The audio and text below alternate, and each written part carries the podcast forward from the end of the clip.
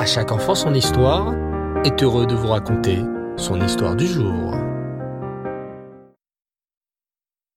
Bonsoir les enfants, j'espère que vous allez bien. Baruch Hashem. Ce soir, je suis très heureux de partir avec vous en voyage à la découverte de la paracha qui s'appelle Qui Qui Qui? Mais oui, bravo, Kitavo. La paracha de la semaine s'appelle Kitavo. Dina et Samuel aiment bien rendre visite à leurs grands-parents. Ils habitent non loin de Paris et ils ont un magnifique jardin à côté de leur maison. Et là-bas, il y a toutes sortes d'arbres fruitiers qui poussent. Des pommiers, des oliviers et même des figuiers. Hum, quel délice. Comme on est dimanche matin, papa appelle Dina et Samuel et leur dit Mes enfants, ce matin, on va chez papy et mamie.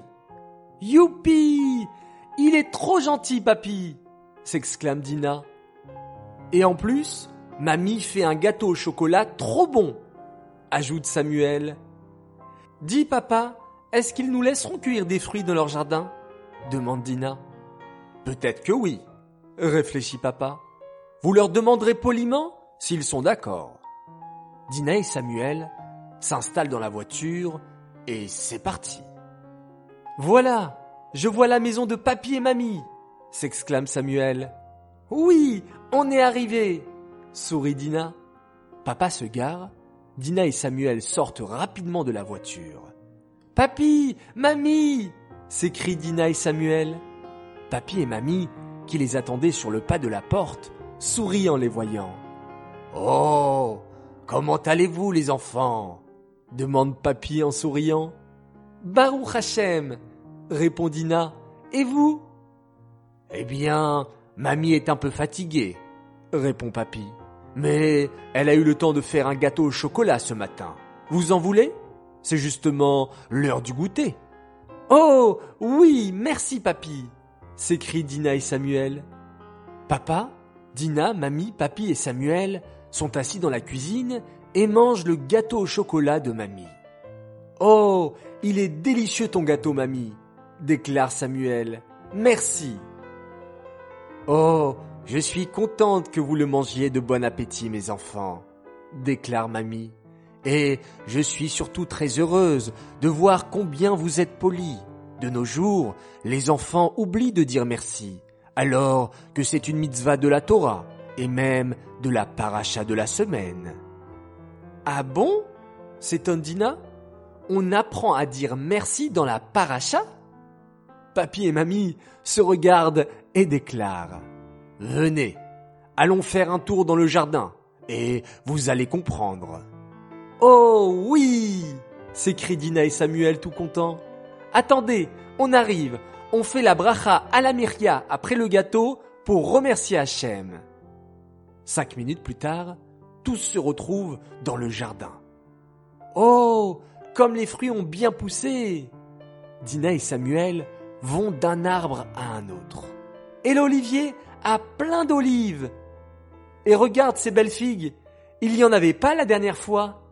Mamie, pourquoi tu disais que dans la paracha Kitavo, on apprend à dire merci? Mamie sourit et tout en s'asseyant sur une petite chaise de jardin, raconte. À l'époque du Beth Amikdash, mes enfants, quand les Juifs se sont installés en Eret Israël, ils ont commencé à planter beaucoup d'arbres. Oh oui, se souvient Samuel, pour faire pousser les sept fruits d'Israël. Le blé et l'orge, la date et la figue, le raisin, la grenade et l'olive. Chante Dina. Exactement, sourit mamie. Et donc, lorsque les béné Israël ont commencé à faire pousser leurs arbres, des fruits sont rapidement sortis.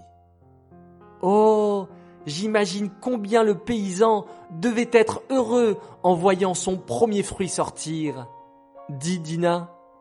Oh oui, mais savez-vous ce que faisait ce paysan? Dès qu'il voyait son premier fruit sortir, il l'entourait vite d'un fil rouge pour bien le reconnaître. Et ensuite, il mettait tous ses premiers fruits qui s'appelaient les bikurim dans un beau panier. Sa première olive, sa première figue, sa première grenade. Il les mettait dans un beau panier joliment décoré avec des fleurs, des rubans. Et ensuite, il emmenait ce beau panier au Beth Amikdash. Et là-bas, les enfants, il donnait ce panier au Cohen et récitait une tefila pour remercier Hachem de l'avoir béni avec de si beaux fruits. Oh, c'est beau s'exclament Samuel et Dina. Je comprends maintenant pourquoi la parachat Kitavo nous apprend à dire merci, déclare Dina. On doit remercier Hachem pour les premiers fruits, les bikurim qui ont poussé, car si Hachem n'avait pas envoyé la pluie, le soleil, il n'y aurait pas eu de fruits.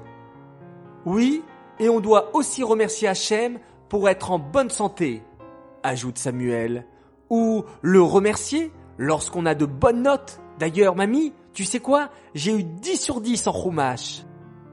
Oh, bravo mon petit-fils. Mamie, mamie, on doit aussi remercier Hachem parce qu'on a à manger et des habits. Il y a des gens qui n'ont rien, déclare Dina. Mais papy, pourquoi le juif devait offrir spécialement son premier fruit pour Hachem? Pourquoi il n'offrait pas le deuxième fruit ou le troisième? Oh, c'est une bonne question, dit Papy en souriant. C'est pour nous apprendre, les enfants, que dans la vie, on doit toujours donner le premier pour Hachem.